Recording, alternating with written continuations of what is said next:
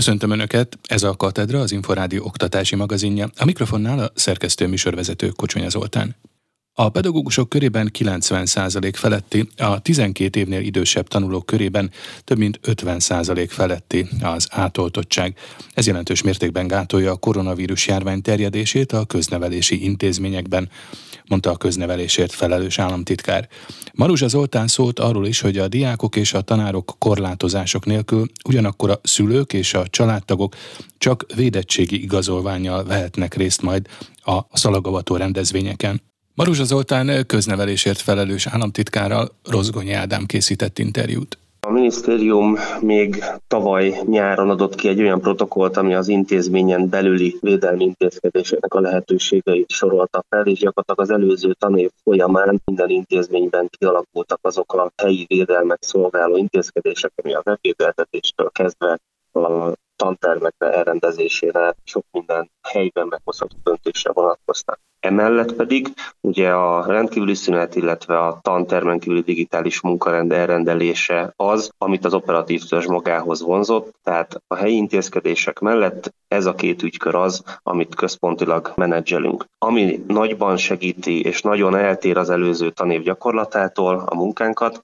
ez az, hogy időközben ugye az oltottság azért jelentős mértékű lett. A pedagógusok körében a tanároknál, tehát a középiskolákban adott esetben 90% fölötti átoltottságról beszélhetünk, illetve a 12 évnél idősebb tanulók körében is több mint 50%-os az átoltottság, és ez jelentős mértékben fogja járvány terjedését a köznevelési intézményekben. Éppen ezért az operatív törzsnek is abból a szempontból jóval kevesebb határozatot döntést kell hoznia intézményen belüli védelmi elrendelésekre, tantermek digitális munkarend elrendelésére, hiszen jellemzően egy-egy osztályban történhet olyan tanulói megbetegedés 12 éves kor alatt, ahol ez szükséges, ez fölött pedig jellemzően nem szükséges, hiszen a magas átoltottság miatt az érintett tanulók, illetve csak a nem oltottak azok, karanténba kerülnek. Azt gondolom, hogy az elmúlt két hónap tapasztalata az az, hogy ilyen módon és körülmények között működtethető az oktatásnak a rendszere. Milyen szabályok vonatkoznak most az iskolai rendezvényekre, a többi között a, például a szalagavatók megtartására?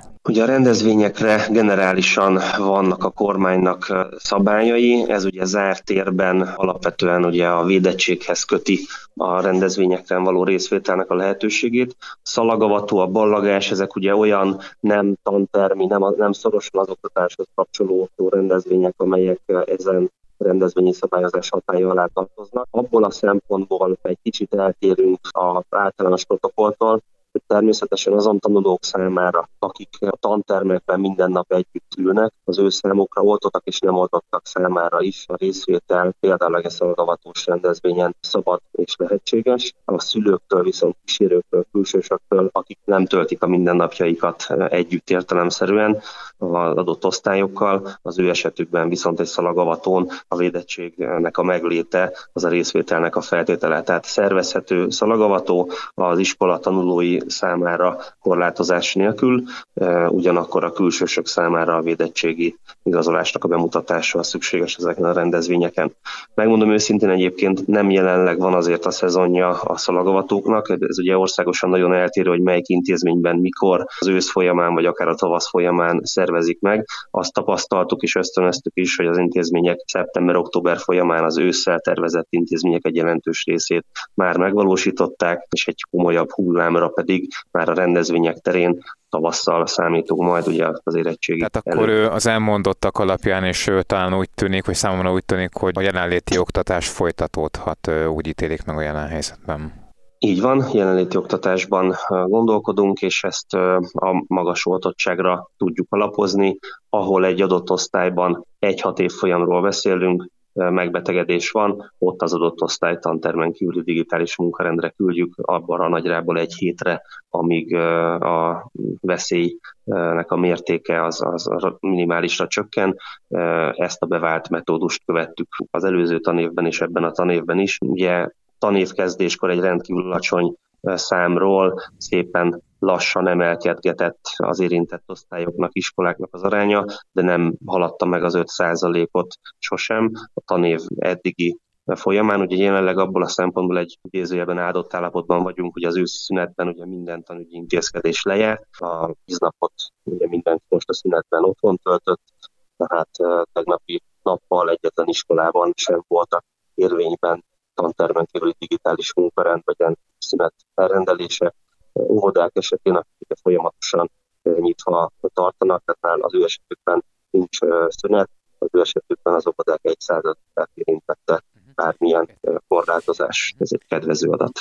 Egyébként a őszi érettségi vizsgai időszakot érintette, vagy érinti valahogyan negatívan a mostani járványhelyzet? Zajlanak az érettségi vizsgák, sőt, október 15 és 28 között az írásbeliket már sikeresen le is zártuk, 17.400 érettségiző vett részt az írásbeli vizsgákon, és november 11 és 26 között történnek majd a szóbeli vizsgák, ezek közül 8600 emelt szintű vizsgára kerülhet sor. Azt tudom jelenteni, hogy teljesen zöggenőmentesen, problémamentesen zajlanak eddig a vizsgák, és uh, ahogy talán szabad nem ezt a nyugalmat megrendet, illetve az érettségizőknek a magas fokú átoltottságát is uh, mutatja, hogy uh, nagyjából nulla médiavetődés mellett zajlik végre az érettségi.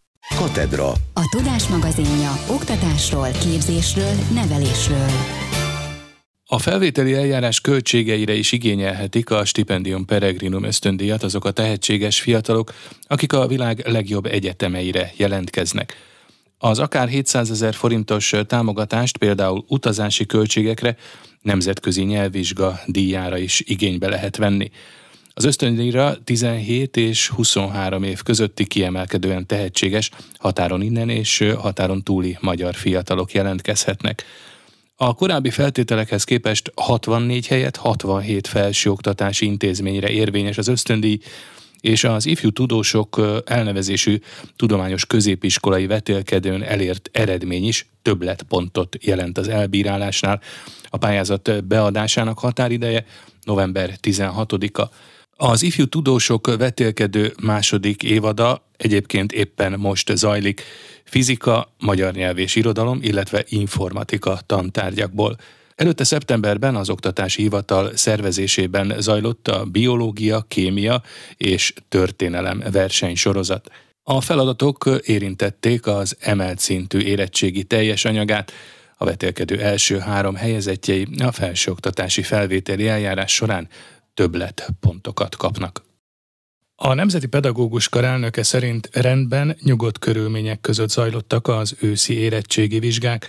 Horváth Péter a köznevelésért felelős államtitkárhoz hasonlóan megerősítette, arra készülnek, hogy az őszi-téli szalagavatókat korlátozások nélkül megtartják, ám a szülőktől, hozzátartozóktól védettségi igazolványt kérnek majd a rendezvényeken.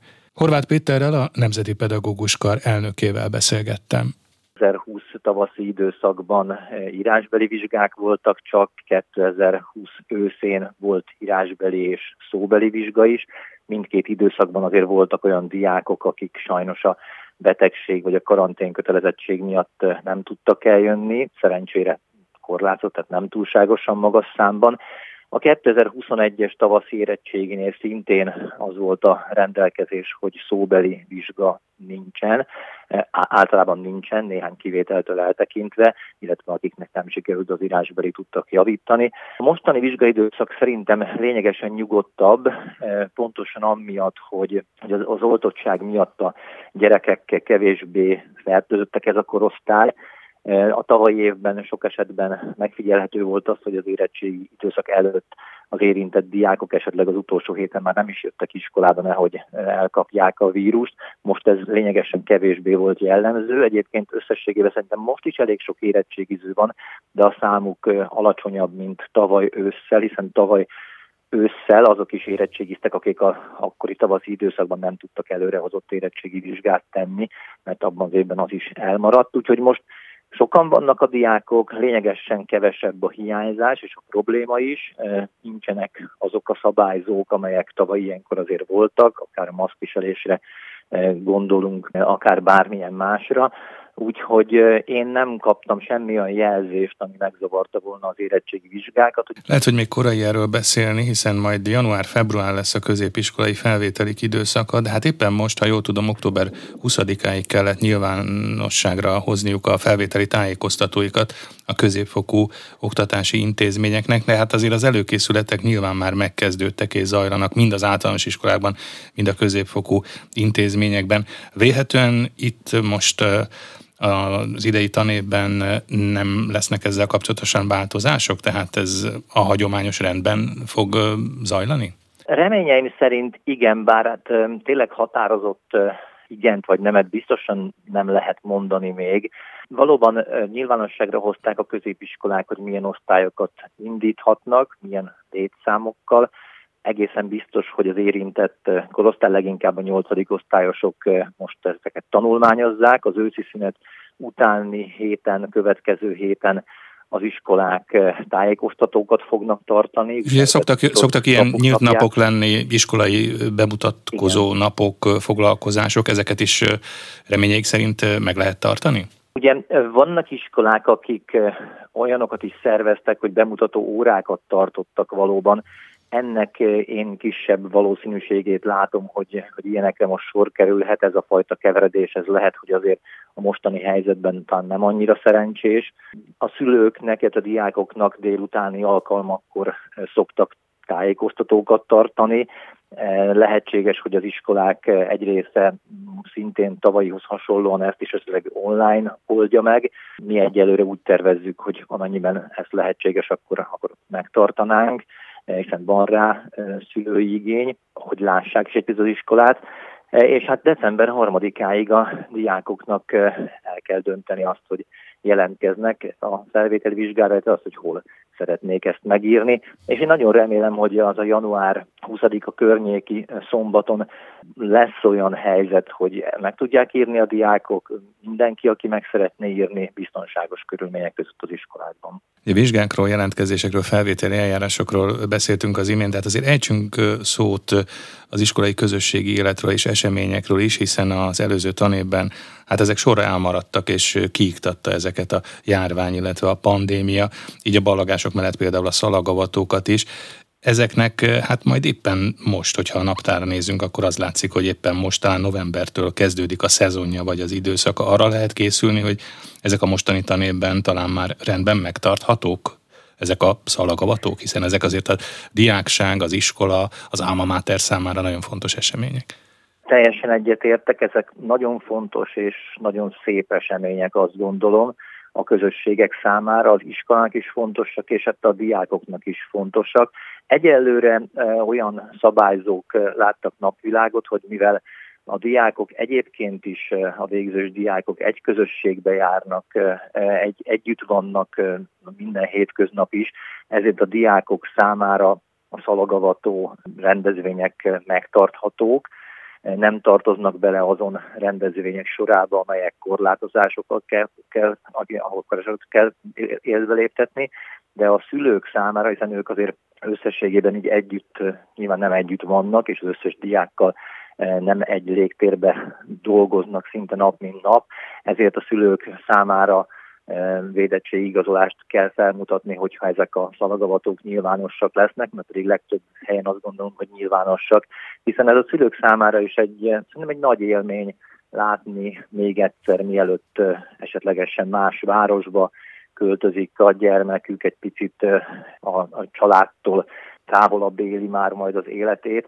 Ezt a fajta elválást tényleg egy szép alkalom látni, még utoljára szépen felöltözve egy műsorban szerepelve, táncolva, vagy akár egyéb más dolgot téve, ez egy, ez egy nagyon jó lehetőség mindenkinek. Remélem, hogy biztonságos és szép szalagavató ünnepségek lesznek. Az igazgatói pedagógusi tapasztalatai alapján hogyan látja, hogy jócskán szegényebbek lettek azok a gyerekek, akiknek mindez kimaradt az életükből, a középiskolai éveikből, hiszen hát a balgási fotókon összeölelkező diákokat vagy családokat hát nem nagyon lehet pótolni. Ebben az évben, az, előző év végén azért nagyon sok iskola szerintem talán jól úgy próbálta megoldani a helyzetet, hogy akár az érettségi vizsgák, az érettségi vizsgák után, hogy, hogy tényleg ne legyen probléma, szervezett ballagásokat, nálunk is egészen szokatlan módon, de június közepén volt ballagási ünnepség, és hát nagyon hálásak voltak a szülők és a diákok is, hogy ezt megrendeztük, és lehetőséget adtunk arra, hogy ezt a szép búcsúzást ezt áttérhessék. Biztos, hogy voltak olyanok, akiknek ez nem adatott meg, és szerintem ez valóban utólag is nézve az eseményre készülnek felvételek, ez, ez, ez, egy, ez egy nagyon komoly veszteség volt a két évvel ezelőtti diákoknál, a mostaniaknál is, akik nem tudták áttélni.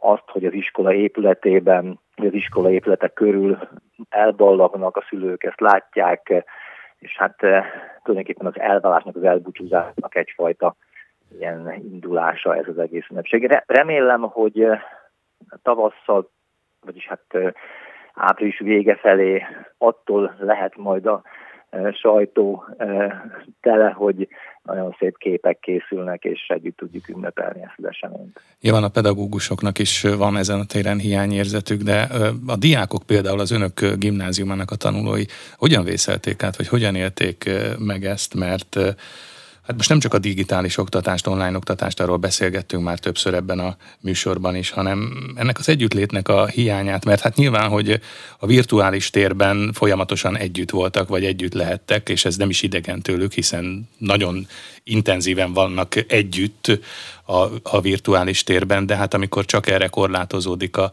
a dolog, az azért egy kicsit más felhangot kap, gondolom az ő életükben is. Azt gondolom, hogy tényleg nem árulok el én sem titkot, hogy a diákok többsége nagyon várta már, hogy találkozhassanak egymással, és valóban kiki a habitusától függően jobban vagy kevésbé viselte meg az, hogy ez egy hosszú időszakon keresztül leginkább csak virtuálisan tudott találkozni a barátaival, ismerőseivel. Azt gondolom, hogy hiányzott mindenkinek az a közösségi élet, amit az iskola tud biztosítani. Hiányoztak azok az együtt töltött, akár csak egy közös ebédelés az iskola után, a szokásos rítusok, hogy együtt elmennek, beszélgetnek, nevetgélnek, vagy akár tényleg nagyon furcsa, de szerintem nagyon sok minden kiderült hogy még egy testnevelés óra, azért messze többről szól, mint hogy itt digitálisan elküldünk valamit, és akkor a fussatok, vagy végezzetek el gimnasztikát, vagy küldünk bármilyen színvonalas anyagot, és akkor azt próbáltok ti is ugyanúgy megcsinálni, hanem egy testnevelés órán is az együtt játszás nagyon sokat hozzá tud tenni, nem csak a közösség építéséhez, hanem azoknak a kompetenciának a kialakulásához is, eh, mint a, eh, a, a kommunikáció, az együttműködés, és hát maga az öröm az, hogy együtt örülünk dolgoknak, vagy éppen a bánatukat közösen tudjuk megélni. Szerintem nagyon sok minden olyan apróság veszett el, e, amelyet, e, amely, amely már, már látszik is a diákokon, és hát a nehezebb időszakban is kevésbé tudta őket